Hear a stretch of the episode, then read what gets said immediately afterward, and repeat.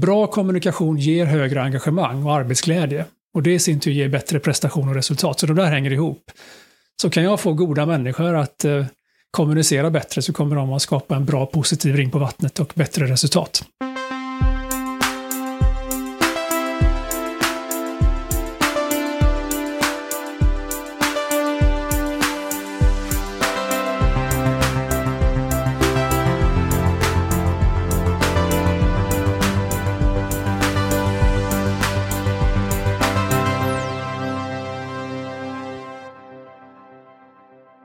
Då är vi tillbaka med eh, Heja Framtiden. Jag heter Christian von Essen och eh, sitter nu på distans här över Zoom med eh, Antoni Lassinai. Välkommen till podden. Stort tack. Ja, visst gör vi det. Vi är på distans. Du är moderator, författare, kommunikationsexpert. Vad jobbar du främst med just nu? Just nu jobbar jag väldigt mycket med att hjälpa olika företag i deras kommunikationsresa digitalt faktiskt. Jag gillar ju egentligen det analoga mötet bäst. Det har varit absolut roligast att träffa dig på plats. Men eh, det är inte så världen ser ut just nu, utan nu är det mycket fokus på hur möter vi varandra digitalt, hur presenterar vi digitalt, hur leder vi människor virtuellt. Eh, oerhört mycket fokus på just detta.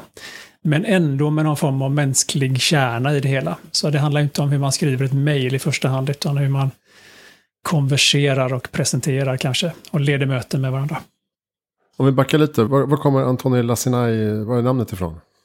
Eh, ja, jag har ju faktiskt inte en droppe svenskt blod i mig, utan min pappa kom från Albanien, så det är ett albanskt namn. Där finns det några som heter liknande saker, Lassinai, Lekai, Pemai. Eh, många tror att jag är från Italien. Är, när de tittar på namnet så får man en sån idé. Och det är klart, det är ju bara Antoni. några kilometer ifrån mellan Italien och alltså en liten, liten pöl emellan, så det är allt. Så där kommer namnet ifrån. Sen kommer min mamma från forna Jugoslavien då med att eh, Österrike, Ungern och hela den biten. Så jag har massor med olika härkomster om jag letar. Okej, okay. spännande. Född i Sverige dock. Just nu bor jag i Blekinge.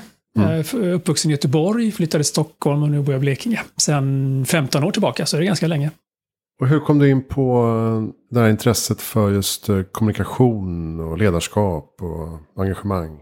Ja, det finns säkert många svar på den frågan. Eh, en av dem är att jag är så oerhört ohändig. Så jag kunde liksom aldrig eh, identifiera mig med människor som kunde bygga saker eller laga saker. Utan jag var bra på något annat istället. Och det visade sig att jag var ganska bra på att eh, bygga relationer. Eh, så det började så. Sen har jag jobbat med försäljning och marknadsföring och kanske naturligt av den anledningen då. Sen, eh, sen 1990, så jag har varit ute i arbetslivet i över 30 år nu. Jag börjar bli gammal.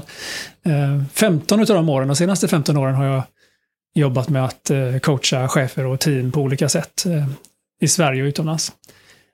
Helt enkelt för att jag tycker att det är den roligaste biten som jag kan jobba med. Det finns, det finns två saker man skulle kunna ägna sig åt idag. Det ena, alltså för mig, och det, det jag gör är då alltså att jobba med kommunikation på arbetsplatsen och det det är den näst viktigaste frågan. Den viktigaste frågan är, inte, det är faktiskt klimatet och det jobbar jag inte med. Men man kanske kan ha en förhoppning om att om vi kommer överens med varandra bättre, vilket är min, slags, min mission, så kanske vi också kan börja mötas på ett annat sätt och då kanske vi också kan börja lösa de viktiga problemen. Ja. Så det är så jag ser på det. Ja, men det är väl lite så jag också ser på det. Alltså kan man bidra med konstruktiva samtal på något sätt så uh, kanske man knuffar någon i rätt riktning. Ja, varje steg åt det hållet borde ju vara ett bra steg då. Mm. Och varför är just eh, den det här kommunikation på arbetsplatsen så viktigt då? Ja, men det är ju ganska enkelt. Om vi, om vi, presterar, om, om vi vill prestera bra, eller rätt sagt om vi vill ha ett bra resultat, om vi ska gå till den hårda biten eh, direkt, alltså den resultatbiten, så behöver du ha engagerade och motiverade medarbetare och engagerade och motiverade ledare också. Och kommunikationen är transportmedlet och vägen dit. Så det är både vägen och transportmedlet det i sig är egentligen inte det viktiga, även om det är det jag lägger typ all min tid på. Utan det är ju vad, vad det ger. Och bra kommunikation ger högre engagemang och arbetsglädje. Och det i sin tur ger bättre prestation och resultat. Så de där hänger ihop. Så kan jag få goda människor att eh, kommunicera bättre så kommer de att skapa en bra positiv ring på vattnet och bättre resultat. Därför är kommunikationen mellan människor avgörande. Vi kan inte, vi kan inte fungera som art om inte vi kommunicerar. Nej, och du, du framhåller ju också att vi eh, kommunicerar hela tiden oavsett eh, om vi tror att vi gör det eller inte. Eftersom vi har ja, kroppsspråk. Vi kan inte låta bli att kommunicera, det går inte. Vi, vi gör det till och med när vi försöker att inte göra det. Jag vet exempel på människor som säger att Nej, men jag svarar inte på det där mejlet. Nej, okej, okay. det är också kommunikation. Ganska tydligt statement. Ja, väldigt tydligt, men man tänker inte på det. Man tänker att Nej, men jag har inte sagt något. Nej, mm. Exakt, vad skickar det för signal då? Jag sitter tyst med armarna i kors här, säger inget. Nej, precis. Du har ju varit inne sagt. säkert, precis som jag, i någon butik någon gång på den tiden man var inne i butiker. Och så pratar två butikssäljare med varandra och erkänner inte din existens. Det är ett exempel på när du kommunicerar utan att veta om det. Mm. Eh, det finns många. Och vad brukar du göra när du går in och coachar då? Vad tittar du på först? Alltså, gör du en slags analys av dagsläget eller eh, hur ser metoden ut? Ja, den är väldigt olika. Det beror ju på vad jag har för uppdrag. Ehm, om det är enskild, individuell coaching så är det ibland ren coaching, det vill säga att jag ställer frågor och, och lockar fram insikter och svar. Men det kan lika gärna, eller faktiskt oftare vara så att de vill ha min kompetens också. Eh, och då kan jag hjälpa till och mera vara en rådgivare kanske, eller en personlig tränare. Sen har jag ju då företag som säger hej, vi, vill, vi måste bli bättre på det här, vi måste få upp teamkänslan eller vi, vi behöver jacka upp engagemanget en nivå till. Och då går jag in och eh, tittar på det och, och har olika verktyg då för det. Det beror på vad det är de vill bli bra på helt enkelt. En del vill bli mycket bättre på att vara tydliga i sina roller och ansvar och mål. Andra vill bli bra på att presentera och övertyga med engagemang. Vissa vill vara bra på att leda digitala eller fysiska möten. Alltså det, det finns lite olika bitar. Så länge det handlar om kommunikationen på arbetsplatsen så är jag intresserad i alla fall. Mm. Jag tänker på, du skrev ju redan för fem år sedan en bok om eh, virtuella möten. Ja. Det här året som har varit nu måste ju ha varit ändå ganska intressant för dig. Att uh, liksom hitta nya vägar in. Ja, det har varit intressant, absolut. Jag är väldigt glad att jag skrev den boken nu, men, jag var, men just då så var det nästan framtvingat av mina kunder. Jag var inte intresserad. Tyckte att de här virtuella mötena vi hade, som vi kallade det för då, nu kallar vi det väl oftast för digitala möten, eh, ja, men de var bara tråkiga. Alltså det var telefonmöten med flera stycken där ingen visste vem som skulle prata för det var ingen som ledde mötet på ett bra sätt. Och du hade Skype-möten som var lika illa. Det var egentligen telefonmöten med PowerPoint och det är två ganska dåliga verktyg tillsammans dessutom, så det blir inte bättre direkt. Eh, men jag hade flera kunder som sa att vi, vi måste bli bättre på detta. Vi måste bli bättre på våra möten, på vårt ledarskap, vi har personal på olika håll i, i världen. Och det är ju faktiskt så att distansledarskap till exempel, det är ju inget nytt. Det sysslade man på, alltså Genghis khan eller Kleopatra eller Caesar höll också på med distansledarskap. De hade ingen teknik bara. Eller våran teknik. Så att eh, då 2015, 2016 så tog jag på mig att göra detta. Så tillsammans med en kompis skrev vi en ganska tunn, konkret bok om hur man leder virtuella möten som vi sen uppdaterade för något halvår sedan då, för att eh, matcha lite mer av det som händer idag. Men förvånansvärt mycket är ju, det, är ju likt. Mm. Det är ju mm. ingen manual i, i något speciellt system, utan det är ju mer hur gör du för, som ledare i det här mötet. Då. Så att eh, nu är jag jätteglad för att jag skrev den boken. Det var, ja, det var lyckat. Vad är de mest uh, handfasta råden du kan ge utifrån det? Då? Eh, vissa saker är ju samma för alla möten. Har du inget mål med mötet spelar det nästan ingen roll vad du försöker dig på, för folk vet inte hur de ska prestera i alla fall. Det har ju inte med om det är fysiskt eller digitalt att göra, utan det är bara viktigt att ha. Eh, och det, sådana finns det många av. Eh, när det gäller just digitala möten så tycker jag att ett av mina bästa tips det är att dela upp mötet i två delar. Att försöka ge bort informationen innan mötet och kalla det för en del av mötet fast du har din eget, ditt eget ansvar att göra den tiden. Säg att man har ett timslångt möte normalt. Det är ganska vanligt att man har det. Ja, men då är kanske första kvarten till för dig. Där kan du läsa på i, i egen takt när det passar dig. Så när du kommer till mötet så har du gjort det och nu kan vi nyttja den kollektiva intelligensen istället. Vi kan tillsammans reflektera över det som eh, informationen är. För informationsmöten i sig är waste of time många gånger. Och ännu mer så i det digitala rummet, för där har vi mindre tålamod. Vi blir tröttare. Mm. Så ju mer du kan engagera och involvera människor, så desto bättre. Och definitivt så när vi har digitala möten. Ja, och så um, slipper man då det här att uh, hälften har inte ens läst det där informations materialet innan. Nej, det, det, kan ju faktiskt hända att det är så, men då är det inte fel på idén. Det är ju bara så att inte vi har en överenskommelse om att man ska ha läst på i förväg. Och då är det det man ska jobba med. Ibland mm. tycker jag att man är lite snabb på att avfärda processer för att man säger att ja, men det funkar ju inte. Folk läste ju inte det där i alla fall. Nej, men vänta nu. Är det en dålig idé eller är det dåligt genomförande? Om det är dåligt genomförande, då är det det vi ska fixa, om idén fortfarande är bra. Och det här är en bra idé. Alla som har gjort så vet det. Jag tänker på, vi återkommer ibland till det här med ledarskap på distans. Ehm, och just det här dilemmat att man måste ehm, fortsatt ha en eh, tydlig struktur så att det blir saker gjort. Och liksom eh, leda och vara, vara, vara rak och tydlig. Samtidigt som man måste försöka bygga kultur så att det känns kul. Och man känner sig lojal med företaget och inte eh, sitter och söker jobb samtidigt. Jag tror att det här är en svår nöt att knäcka för, för ledare som inte är riktigt vana vid det här verktyget. Ja, nu har väl de som tvingats i det sedan något år tillbaka också lärt sig rätt mycket. Annars finns det olika mognadsnivå på det definitivt. Det finns de som fortfarande har armarna i kors och säger jag vill inte. Och sen finns det de som har anammat tekniken fullt ut. Men på din fråga då så kan jag säga att jag har intervjuat, eller jag har intervjuat några och ställt sådana här slags survey, en surveyundersökning, en undersökning med ungefär drygt 600 chefer. Eh, de flesta i Sverige och Finland, men också i USA och Indien och lite andra ställen. För att höra vad de har för utmaningar när de ska jobba i det här nya sättet. Och de största utmaningarna är inte alls konstiga. Det är verkligen den mellanmänskliga relationen som de är oroliga för att när den har försvunnit. Man, man ses inte vid kaffeautomaten, man kan inte bara ställa sig upp och, och, och prata med någon som är en bit bort. Eh, den är absolut vanligast. Två tredjedelar av alla svar handlade om just den biten. Många handlade också om, alltså det var väldigt mycket oro faktiskt i den här eftersom frågan var ställd så, vad är det för utmaningar? En annan stor oro var hur vet jag hur folk mår och hur vet jag om de är engagerade eller inte? Mm. Apropå det vi pratade om i början, att engagemanget avgör prestationen, avgör produktiviteten, resultatet, allting. Så det är, det, var, det är de två stora bitarna. Teknikfrågan kom, på en, alltså det kom långt senare. Det var bara 10 av alla svar som handlade om strulig teknik och att man inte kan se allihopa om inte de har videon på. Sådana här mer praktiska saker. Utan det är verkligen den här engagemang, trivsel, relationsbyggandet som är utmaningen som de flesta känner. Upplever du att eh, vi kommer fortsätta nu framöver med en eh, hybridlösning på de flesta arbetsplatser? Ja, det tror jag. Eh, vi har inte haft så mycket hybridlösning just nu. De flesta har ju varit antingen eller. Antingen så jobbar du på ICA eller i vården eller vad det är och då gör du det jämt.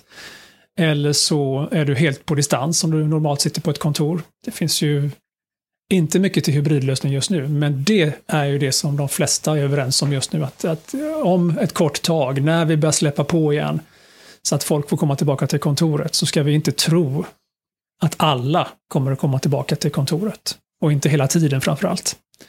Utan det har ju så många företag pratat om och jag är inne just nu i ett ganska stort projekt med ett stort företag där de har identifierat detta och nu satsar hårt på att hjälpa sina chefer att bli bra alltså hybridledare nu då, istället för antingen digitala eller fysiska. Så hybridledarskapet tror jag är det som är nästa grej, slarvigt uttryckt. Mm. Eh, men det kommer att påverka, för det är också den svåraste formen. Den är, den är väldigt lurig. Eh, när man har några på plats och några på distans, vare sig de jobbar hemma eller på andra kontor. Men det vi tänker oss just nu kanske är att man, man väljer att lägga ett par dagar hemma och så är man på kontoret ett par dagar. Sådär. Eh, det kommer att vara en, en rätt stor utmaning för våra chefer. Varför blir det ännu större utmaning menar du? Att, eh, just att vissa är på plats och vissa får eh, småpratet och är med i loopen och andra sitter på distans kanske vissa dagar och kommer in nästa dag då det inte är möte. Alltså, kommer det vara liksom lite så förvirrat? Eller tror du att man kommer köra tisdag och torsdag och ses alla på kontoret? Det verkar som att olika företag har olika strategier runt detta, men, men jag tror att det är en bra väg fram att man försöker hitta tillfällen där man ses på det sättet. För utmaningen i att ha några på plats och några på distans är att du riskerar att de som är på distans, vare sig de jobbar hemma eller någon annanstans, känner sig utanför. Eh, det, det händer redan idag att alla som är på distans kan känna sig lite utanför. Man vet inte vad som händer, man är inte riktigt med.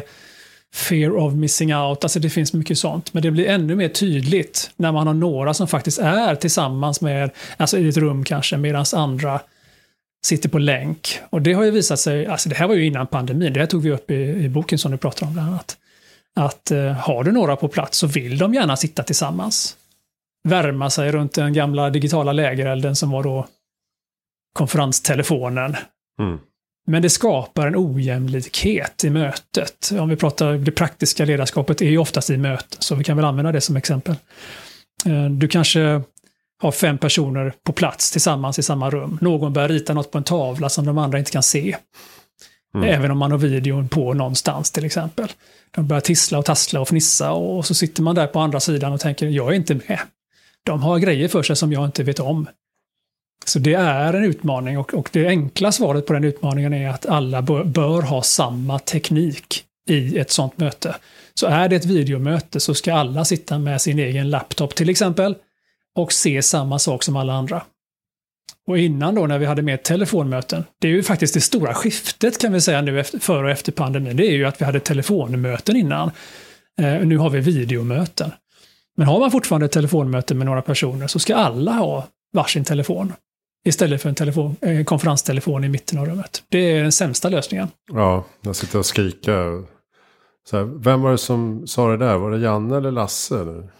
Precis, bara en sån sak. Eller just det där med att det kan pågå massa saker som inte de andra märker. För, för det är ju så, i det fysiska rummet så är kommunikationen mycket rikare än i det digitala rummet. Du har massor med begränsningar i det digitala rummet. Kommunikationen på plats, du vet ett, ett höjt ögonbryn kan, kan avgöra temperaturskillnader i rummet. Alltså det är på den nivån. Vi är oftast väldigt omedvetna om det, men det finns där. Det finns inte i det digitala. Det är mycket plattare, det är tvådimensionellt. Röstfrekvenserna eh, är komprimerade till det hörbara, alltså, eller till, till det medvetna. Så man tappar väldigt mycket över och undertoner där mycket av känslorna kan ligga. Så att det, det finns mycket som är en utmaning i det digitala rummet, även om jag tycker att hela den här biten är fantastisk. Tänk att vi kan ha det här samtalet du och jag nu fast vi inte är tillsammans. Jag menar, jag är fortfarande lite, jag kanske är så gammal då att jag tycker det är spännande att det, att det funkar och att utvecklingen bara går framåt och det, det händer så mycket. Men än så länge är det i alla fall eh, ett, ett, ett, en lägre kvalitet på det digitala, den digitala kommunikationen. Men alla bör ha den lägre kvaliteten då. Annars blir det ett innegäng och ett utegäng och då får man isoleringskänslan och då blir man oengagerad och då kanske man till och med slutar eller gör sämre ifrån sig. Eller blir någon slags motarbetare till slut för man känner sig inte sedd och hörd och bekräftad. Eh, det är ju nackdelen då. Och hybridledarskapet ska alltså hantera det här med att folk inte ska känna att de blir eh, icke-favoriserade för att de inte är på plats just den dagen problem att bygga team. Vad händer om man till exempel har färre kontorsplatser i framtiden för att man tycker att man sparar pengar och sen så plötsligt kommer man in och så får man inte plats eh, för att man är där en kvart senare. Eller så går man omlott om varandra och så bygger man ingen teamskänsla på det sättet. Att det, det finns en, en, del utmaningar vi behöver adressera helt mm. enkelt.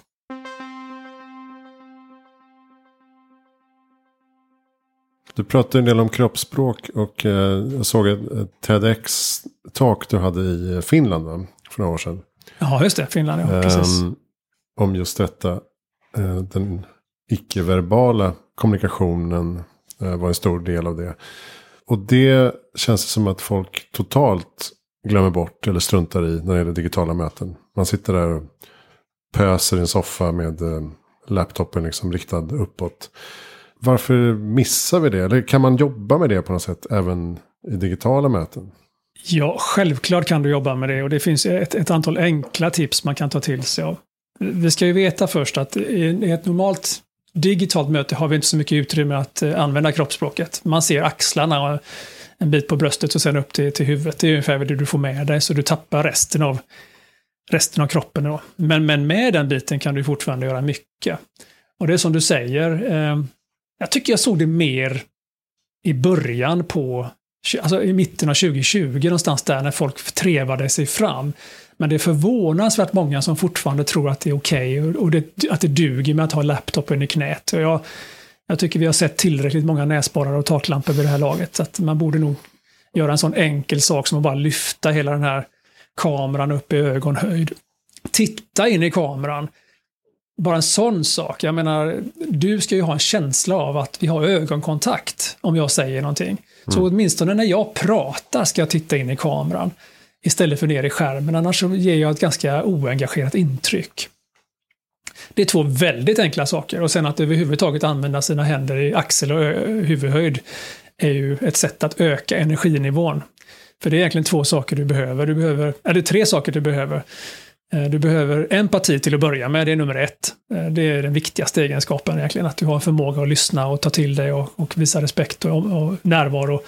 Men sen då när du talar så är det ju lämpligt att du har en hyfsat hög energi så att jag kan tro på vad du säger. Mm. Eller åtminstone tro att du tror på vad du säger. Och sen att du är tydlig. Så att jag känner mig smart och fattar vad det är du säger. Det är två bra egenskaper. Har du högt på dem får du också ett högt engagemang, visar studier. Så att det, alla de tre tillsammans bygger ju tillit, bygger energi, bygger glädje. Det vill vi ha. Och det gör du inte om du tittar ner på någon, för då får du en sån här von oben-känsla, lite arrogant, överlägset så här. Så att det, det är på sin plats att, att jacka upp ifall du är på den nivån. Eh, Det finns enkla sätt att göra det på som gör att du kommer att uppleva så mycket mer professionell och, och, och bättre helt enkelt i de mötena. Mm. Har du själv eh, föreläst mycket under den här perioden? Digitalt? Ja, det har jag. Mm. Inte så mycket för de här stora grupperna som, som det var förr när man stod på scener runt om så här, utan oftast är det färre människor, någonstans mellan 10 och 100, Mm. eh, som jag föreläser för. Så det, det sker ju regelbundet. Ja, Jag upplever att det är väldigt svårt att hitta energin i de situationerna. Ja, det tycker inte jag, men jag vet att många gör det. Det finns någonting med ett dött kameraöga som inte riktigt Mm. lockar. Men jag har bestämt mig för att bakom det där kameraögat finns alla de där goda människorna. Mm. som vill och som är motiverade. Och, och jag öser ur mig energi och kärlek. Till och med på den nivån att jag har fått gå till en logoped för att jag har tagit i för mycket. Så att min röst har blivit så ansträngd att jag har gått omkring och varit väldigt hes under lång tid. Eh, Så jag- för två veckor sedan så tog jag tag i detta, så nu börjar jag bli bättre. Det känns faktiskt rätt skönt att, eh, att inte gå omkring och ha en, en sårig hals hela tiden. Men, men eh, ja, det är upp till mig att anpassa det. Jag har nog tagit i lite för mycket ibland. Ja, jag tycker det är, ehm, är lite svårt. Jag hade en, en föreläsning där det var, säg att det var 20 eh, företagsledare som satt eh, på andra sidan skärmen. Och eh, någon hade då glömt att stänga av eh, sin mick. Så att, och det var en så här trött tisdagkväll. Eh, så att hela tiden under min presentation så hörde jag så här. Nu gäspar Christian. ja, härligt. Ja, det vill man ju inte ha kanske. Alltså typ tio gånger. Jag kunde inte, så här, jag kunde inte avbryta och bara vem fan är det som sitter och gäspar i örat på mig. Men bara den känslan att så här, det här jag säger nu är så ointressant att, du, att du håller på att somna. Ja, jag, jag tror att vi alla var med om liknande saker. Jag, jag minns fortfarande när jag fick inspelningen från en föreläsning av eh, 80 personer i Finland på Teams i början innan man fattade hur man körde spotlight på folk så att jag blev stor. Utan det visade sig att jag var en fjärdedels ruta. De andra två rutorna var initialer och sen var det en gubbe som pratade i telefon oavbrutet under tiden jag föreläste visade det sig. Det var ju sådär kul i efterhand att se den bilden. Perfekt Så att ja, då, då var jag inte lika peppad. Eh, annars tycker jag det är roligt. Jag tycker faktiskt att det är kul. Plus att vi sparar massa miljö och annat sånt här och tid, för att inte tala om tid. Herregud vad tid vi har sparat på den här.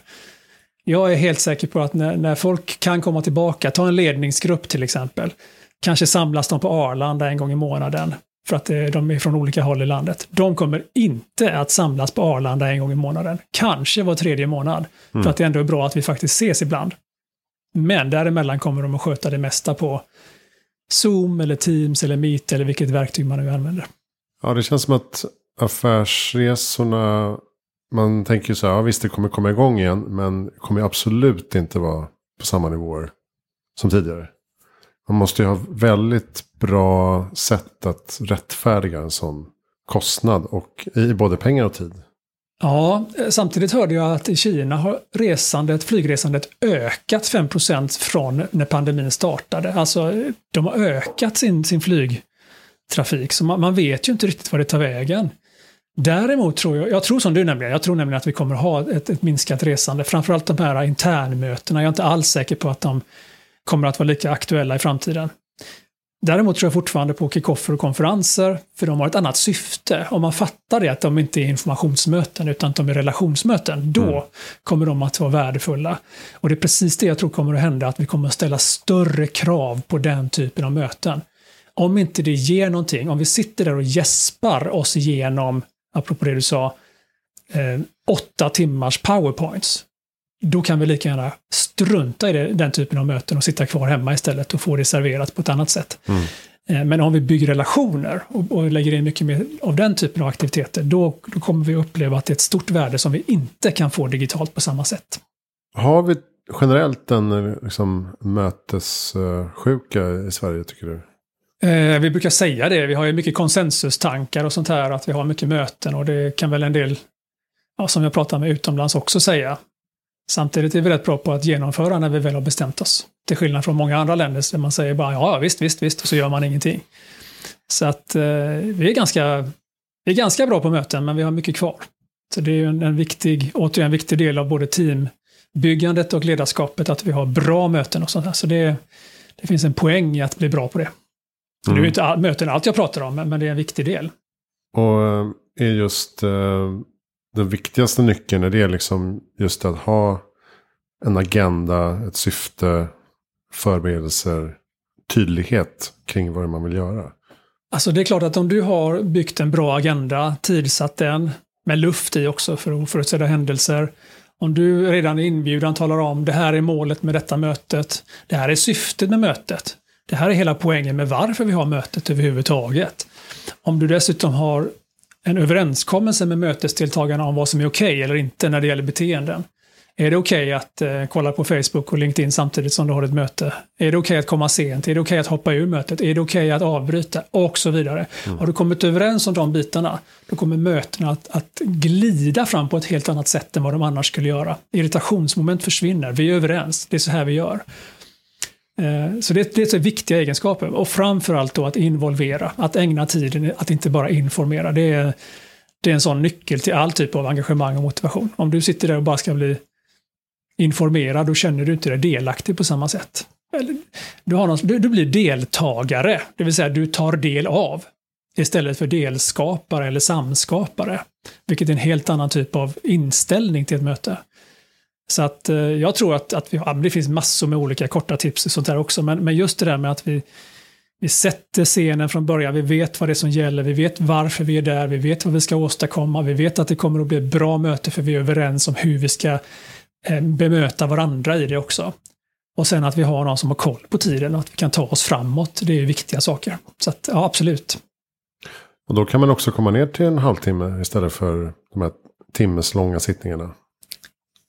Eh, ja, det kan man och har man dessutom gett ut informationen i förväg så är det ännu lättare att göra det. Så det, det finns en poäng med att, att försöka att göra på det sättet. För vi blir trötta om vi ska jobba i videomöten. Vi blir tröttare i videomöten på en halvtimme än vad vi blir på ett fysiskt möte en halvtimme. Mm. Eh, och det är rent biologiskt. Alltså våra hjärnor håller ju hela tiden på att försöka skanna av vad alla andra är i rummet. Eh, och det går ju inte på en tvådimensionell skärm. Men man måste det på något sätt ändå. Hjärnan försöker i alla fall. Därför att om du är för nära då kan det vara lite hotfullt att, att ha dig för nära. Då måste jag verkligen tycka att du är okej, okay, annars så släpper jag inte in dig så nära. Och vissa gånger har du ju människors ansikte som fyller hela skärmen och det är ju väldigt nära plötsligt. Så att eh, då måste det finnas en stor tillit i så fall. Så att det, det, det tröttar ut oss. Det är en av anledningarna till att vi blir tröttare. Mm. Plus att vi har svårt med hela kroppsspråket eftersom antingen kollar vi i kameran och då ja, då ser, ser, det ut som att vi har ögonkontakt, men jag, känner, jag märker inte det. Eller så kollar jag ner och då, och då tappar man en, alltså det blir hela tiden det här tappet, så det, det är svårare helt enkelt. Korta möten är bra. Om de inte bara blir råeffektiva i form av agendapunkter som bara är informationspunkter, för då är, då, då är det inte så effektivt i alla fall. Mm. Då går man bara därifrån och spekulerar efteråt. ja. Om man ser på um, framtidens ledarskap då? Vad tror du kommer behöva eh, utvecklas mer under de kommande åren? Vilka typer av egenskaper och förmågor kommer vara viktigare? Alltså jag tror att på, om vi pratar om på kort sikt, då, som du säger nu, ändå ett, ett par år framåt och sådär, så är hybridledarskapet någonting vi behöver eh, titta på och se hur vi kan komplettera det andra vi redan kan med ett lager till, så att vi hanterar den här situationen när vi är på två olika håll.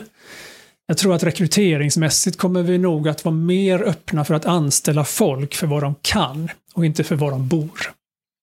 För vi har lärt oss att det går ganska bra så här faktiskt i den här digitala miljön. Men det gör ju också att, och det gör ju att människor plötsligt får en större arbetsmarknad. Jag menar, jag kan ju bo någonstans där jag trivs och så kan jag ändå söka jobb på olika ställen där de är öppna för det här.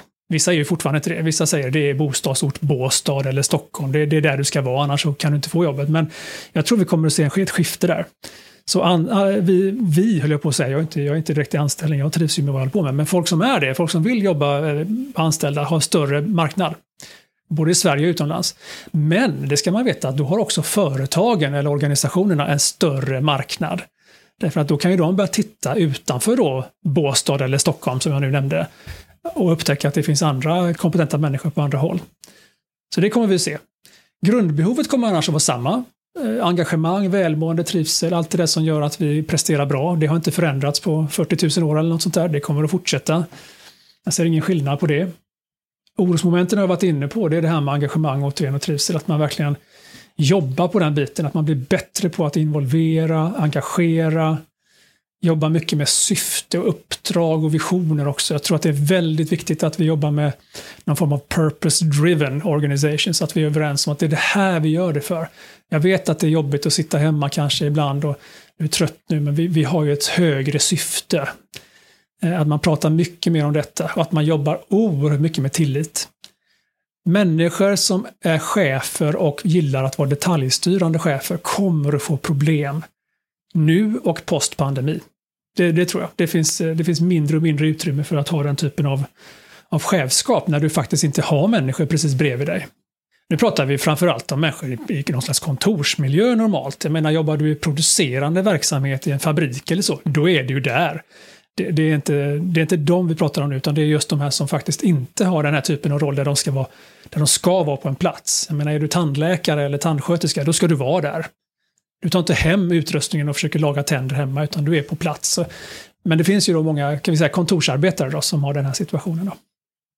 Eh, jag märker som jag sa innan att många nu börjar titta på det här med vad som ska hända efter pandemin. Och de flesta verkar vara överens om att vi kan inte bara tvinga tillbaka allihopa nu. Det är till och med så att jag har läst en del studier som säger att ja, men det kommer inte folk att ställa upp på.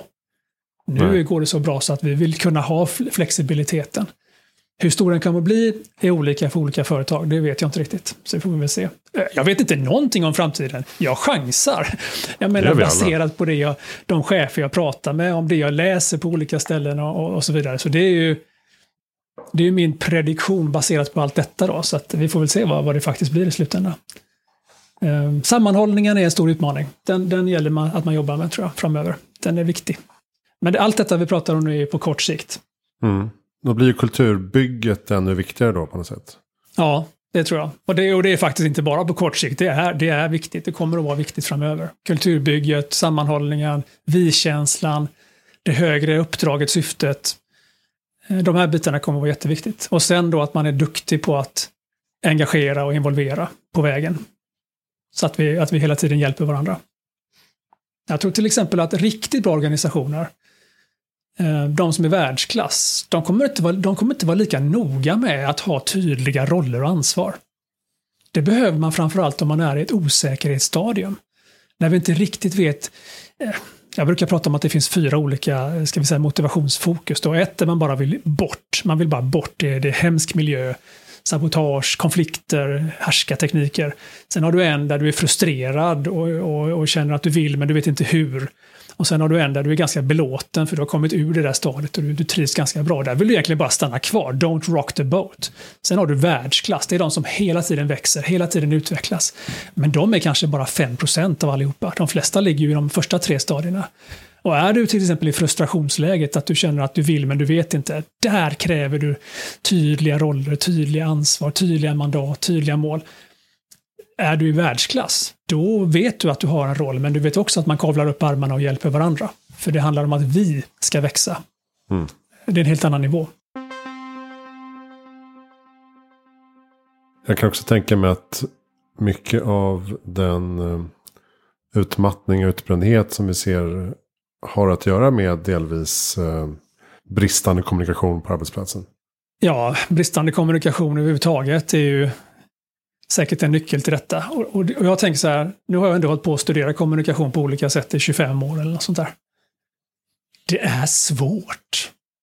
Det är så svårt. Det är nästan humoristiskt att vi tror att folk förstår vad vi säger. Eller att vi, förstår, att vi tror att vi förstår dem. Det är så mycket som kan, kan gå snett på vägen mellan två människor. Mm. Ändå är det det vi har. Och det vi ska sträva efter förstås. Men det är inte lätt.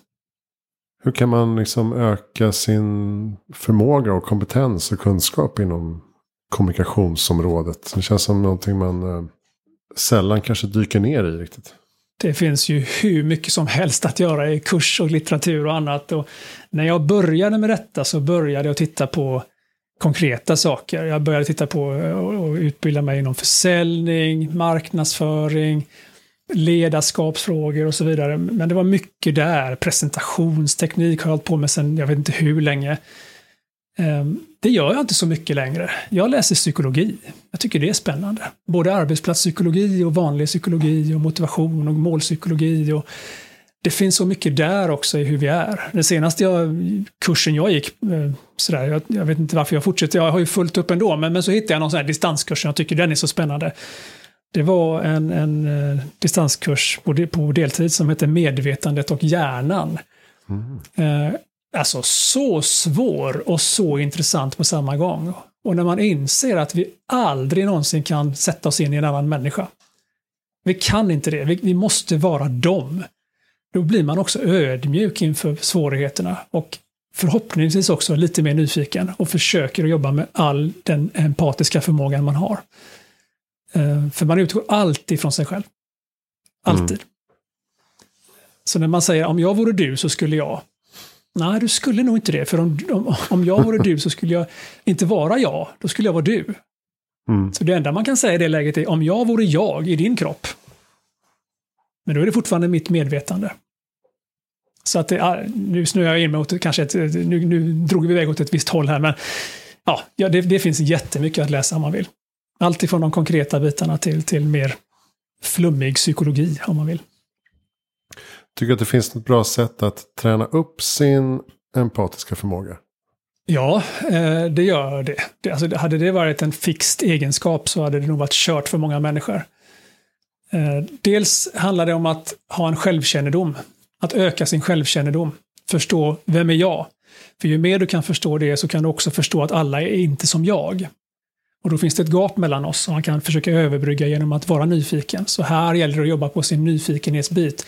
Lära sig frågor, bara ställa frågor. Och, och att ut, utveckla frågan och fråga en gång till. Lyssna på, på rätt nivå. Du kan ju lyssna på åtminstone tre nivåer. Du kan lyssna för att svara, vilket är den ytligaste nivån. Då, då vill du bara lyssna på ett nyckelord och så vill du köra på sen. Eh, du kan lyssna för att förstå vad de säger. Eller för att förstå hela människan. Mm. Är olika nivåer. Och det är lite tricky då. Ofta vill man ju bara svara när någon frågar någonting och så ställer man inte ens en motfråga. Och, det kan vi säga att det har ju du och jag upplevt under det här samtalet att du har intervjuat mig lite grann samtidigt som jag är rätt nyfiken på vad du själv tycker men jag har inte uttryckt det än så länge så att jag har istället försökt svara efter bästa förmåga. Jag antar att det är lite grann rollen jag har just nu också men den här att, att jobba på sin nyfikenhet, att tänka men vad, vad, vad, får du, vad, går, vad går du igång på? Vad, varför tänker du så? Vad var det som fick dig att börja nicka där eller skaka på huvudet där? Och kanske till och med ställa den frågan. Det tycker jag är en, en bra sätt. Man får öva. Det är som med allt annat. Om inte du tränar på det så kommer det aldrig gå, gå bra. Jag, jag, har ju, jag har ju människor omkring mig som aldrig ställer en fråga. Mm. De ställer inte en fråga och jag är inte säker på att de är särskilt empatiska. Så hade de ställt fem frågor om dagen så hade de ökat sin empatiförmåga 70 procent. Mm. Bara på det. Särskilt om de lyssnar på svaret. Ja, det tänker jag rätt ofta på. Eh, nu har ju jag um, utvecklat, alltså lärt mig det här efter alla poddintervjuer framförallt. Just vikten av att uh, hålla käften.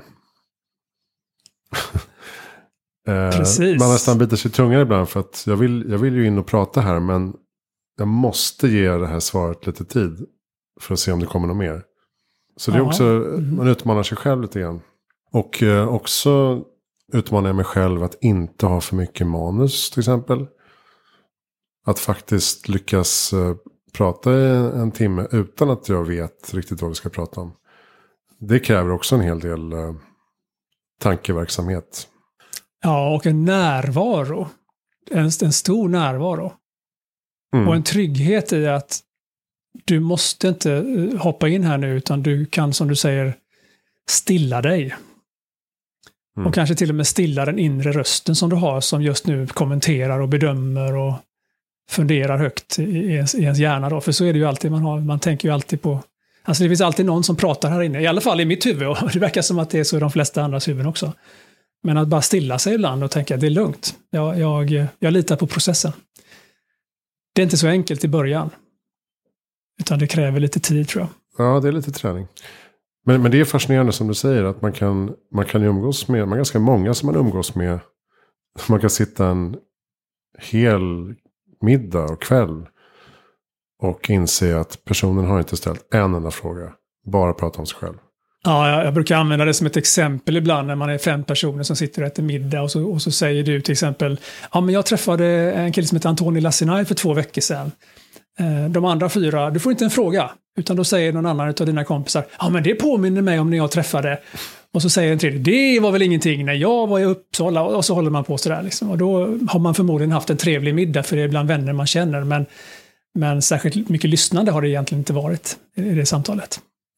Och det kanske inte spelar någon roll i en middag med kompisar, kanske. Nej, men om det är så Däremot varje gång. är det viktigt. Om det blir varje gång och man känner efteråt att så här, jag blir inte...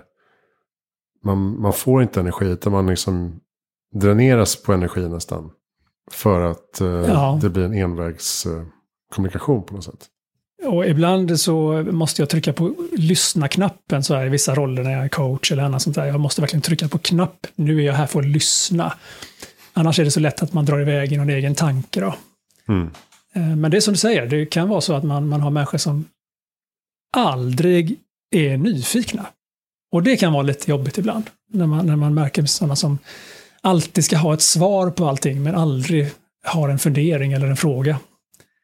Då kan jag bli lite dränerad ibland också. Ja, men det är väl ett bra, ett bra tips att eh, träna på att lyssna, vara tyst och istället ställa frågor istället för att bara komma med sina egna anmärkningar och anekdoter. Ja, ett väldigt enkelt sätt är ju att ställa en motfråga ibland också. Jag menar, om någon frågar hur mår du? Kan du säga "Bra- bra, så kan du gå därifrån sen. Eller så säger du ja, jag mår bra. Hur har du det själv? Alltså som en sån enkel. Eller vad tycker du om det här problemet på jobbet? Ja, vad, tycker, vad, vad har du själv för tankar? Att bara liksom boomeranga den frågan, för det visar sig i min, i min mycket empiriska studie, eller om man säger så, min observation, det är att hälften av alla frågor som folk frågar gör de för att de egentligen vill berätta vad de själva tycker. Eh, har, du varit någon, har du varit någon kul stans, eller har du varit på någon, på någon semester nyligen? Eh, nej, och sen går man vidare. Eller så säger man bara, nej, har du? Ja, det har jag. Och så går de igång på att de har varit i Strömstad eller Italien eller, eller någonstans, för det var egentligen det de ville. Ja, just De det. ville prata om sig själva. Då. Så att, eh, det är inte alls fel att eh, pröva med en motfråga. Det är ett bra sätt att få igång folk. Mm. Eh, jag brukar fråga vad är det bästa tips för att göra världen bättre i framtiden? Det bästa tips för att göra världen bättre? Ja, ska världen bli bättre, så må, vilket den måste bli för att vi ska kunna överleva som art, så är det nog att vi börjar inse att vi ska vara ett enda vi. Det finns bara ett enda vi på den här planeten och det är vi allihop. Och ibland så när jag ska vara riktigt krånglig säger jag att det finns bara en eh, grupp som säger att det inte är bara är ett vi och det är de som säger att det inte bara är ett vi. Utan alla andra fatt, som borde fatta detta, att vi har en enda liten farkost som heter planeten jorden. Den bor vi alla på. Och om vi håller på och utarma den så har vi ingen farkost längre. Eller så kommer den finnas kvar men inte vi. Och då spelar det egentligen ingenting av vad vi har pratat om idag någon roll. Så att då kan vi prata om distansledarskap eller annat i närtid och det är fine. Men på längre sikt så är frågorna så stora. Eh, Och ibland tänker jag, att, eh, apropå framtiden, att då har jag haft Jens Orback här till exempel, vet jag, Mm. som, som just nu håller på med eh, katastrofscenarier i den, den här stiftelsen. Global Challenges Foundation. Ja, exakt. Ja, precis. Och, och, det är ju skrämmande och spännande på samma gång. För jag tänker hur, hur futtigt det kan bli ibland att prata om sätt kameran i ögonhöjd. När vi samtidigt då kan ha obeboeliga regioner på jordklotet som gör att vi kanske får massflyktingvågor eller för all del krig eftersom folk måste komma åt sina resurser på något sätt, vatten till exempel. Och då blir plötsligt allt detta ganska futtigt. Eller om någon ny Trump-galning kommer och trycker på knappen och så har vi atomvinter eller så eh, slutar Golfströmmen att fungera och vi får istid. Alltså det, det finns så stora saker som skulle kunna hända och påverka detta och det är egentligen ja, tillbaka till detta. Om jag kan få en människa till att bli bra på att prata med en annan människa och bygga relationer så kanske då att det hjälper på någon mikronivå i alla fall. För det är väl vad de flesta av oss kan åstadkomma. Det är väl någon mikronivå. Mm. Bra. Um, har du bra lästips? Eller poddtips? Jag tycker din podd är spännande, om jag nu får säga det, för de nytillkomna tittarna som, eller lyssnarna som har varit med. Eh, jag gillar eh, Dumma människor. Ja, just det. Tycker jag är en eh, utmärkt podd som jag lyssnar på när jag kan, kommer åt. Det finns en podd som heter The Moth. Eh, en amerikansk podd, The Moth-malen. Som egentligen är storytelling, där folk berättar om sina life changing stories. Tycker jag är jättekul att lyssna på. En del, en del är riktigt bra. Så alltså, wow, vad som har hänt dig i livet. Och det kan vara en kanske obetydlig sak för mig, men för dem är det stort. och det ja, det blir jättespännande. Så det är en annan. Och är man som jag då lite nördig då på det här med att eh, jobba med föreläsningar och sånt där så finns det en podd som heter Standing Ovations som jag tycker är eh, asbra. Där man, mm. där man dissekerar signaturstories från olika kända talare. Man går in i molekylärnivå på de där och pratar om dem. Det tycker jag är jättehäftigt. Jaha, och se vad som funkar och inte Ja, liksom, vad var det som, hur, hur byggde du upp den här? Eh, vad gjorde du? Du hade den setupen, sen kom den punchen. Hur gjorde du med det? Varför gjorde du det exemplet? Vad, var det som, vad hände med folk då när du, när du bytte ord och sådana här saker? Man var väldigt nördig. Uh, nu är jag ju föreläsare till yrket till stor del och uh, tycker ju att det där är extra intressant förstås. Mm. Det, det, är inte, det är inte för alla, men, men om, du, om du har den rollen så tror jag att du ska absolut lyssna på den podden. Um, det finns så sjukt många poddar idag som är spännande. En som jag ska börja lyssna in med på är Entreprenörspodden. Den tror jag kan vara, den, den, den, den har jag lyssnat på ett par gånger, tycker jag är spännande också. Precis, jag tänkte också tipsa om Heja Framtiden avsnitt 147 med eh, David J.P. Phillips. Som du säkert David, har... ja. Ja, precis. Ja. Så du säkert har varit i kontakt med. Oh ja. Han pratar mycket om signalsubstanser och hur man kan eh, liksom hacka sin publik nästan med olika knep. Från scenen. Ja, David och jag vi känner varandra bra och David är ju en sån människa som jag kan beundra för att han återigen på molekylär nivå kan prata om saker och ting och ändå göra det inspirerande och begripligt. Så att uh, han, är, han är sjukt nördig. Alltså, han är så, mm. mycket mer än jag. Jag pratar väldigt övergripande i förhållande till David. Vi har väldigt olika stil, men jag gillar Davids uh, besatthet i att gå ner på kemiska substanser på den nivån. Liksom. Det tycker jag är häftigt. Mm. Uh, vem tycker att jag ska intervjua i Heja Framtiden? Ja, alltså det, det, finns ju några som jag tycker, du har ju hört att jag har ett visst intresse för det här med att vi ska inte förintas som art. Då. Så Greta skulle jag gärna sett att du fick, fick med dig på en, ja. en podd här. Eh, för att prata framtid och eh, Rockström kanske, Johan Rockström mm. också. Det finns en, eh, en för många okänd människa. Han har inte någon LinkedIn-sida, han har ingen eh, hemsida ens en gång, men han rör sig alltid på koncernledningsnivå och hjälper dem med strategisk kommunikation. Och bor i Stockholm. Han heter James Cumberland. Han är sylvass, han är så bra. Alltså, och han kan tänka långt. Vi pratar inte längre om tre månader två år fram i tiden. Han kan prata om vad han tycker ska hända, eller vad han tror kan hända om 30 år också. Eh, och jag tycker det är rätt spännande när man kan spänna bågen lite till. Eh, inte prata om det absolut närmaste, vilket såklart de flesta av oss gör, men, men också kunna, kunna prata om saker som, som vi tror kan hända skeenden om 10, 20, 30 år. Så att han är någon som inte många vet om, om inte du råkar vara koncernchef eller, eller, eller chef på den nivån, för då vet de flesta börsnoterade företag vilka jag pratar om. Jaha. Så det ska vara mitt tips då, James Cumberland. Är han från Storbritannien eller? Han är från Storbritannien, han kan svenska, han har bott här många, många år. Och eh, vi träffade varandra 2000, eller 99 tror jag första gången. När han, han var någon slags utvärderare som jag skulle duga på att åka ut på en global turné med Ericsson som jag jobbade på på den tiden. Eh, och det gjorde jag tydligen, för då fick jag åka runt jordklotet och vara programledare. Vilket ju var så jag blev moderator så småningom som en del av mitt yrke. Jaha. Så det var James eh, förtjänst och vi har varit kompisar ända, ända sedan dess. Så att, eh, det börjar bli några år nu. Ja, men bra tips. Okej, men då ska vi avrunda den här inspelningen. Tack snälla Antoni Lassinaj för att du ville vara med i framtiden. På hemsidan C.se. Där hittar du alla föreläsningar, utbildningar, böcker och eh, tips som du har samlat på dig under Ja. åren. Kan du stava mitt namn så hittar du mig. Det är bara jag som heter så i hela världen. Ja, men det är bra. Tack för att jag fick vara med. Tack snälla. Kul att snacka med dig. Detsamma. Och eh, allt du behöver veta om Hejaframtiden finns på hejaframtiden.se och i alla sociala kanaler. Jag heter Christian von Essen. Tack för att du lyssnade.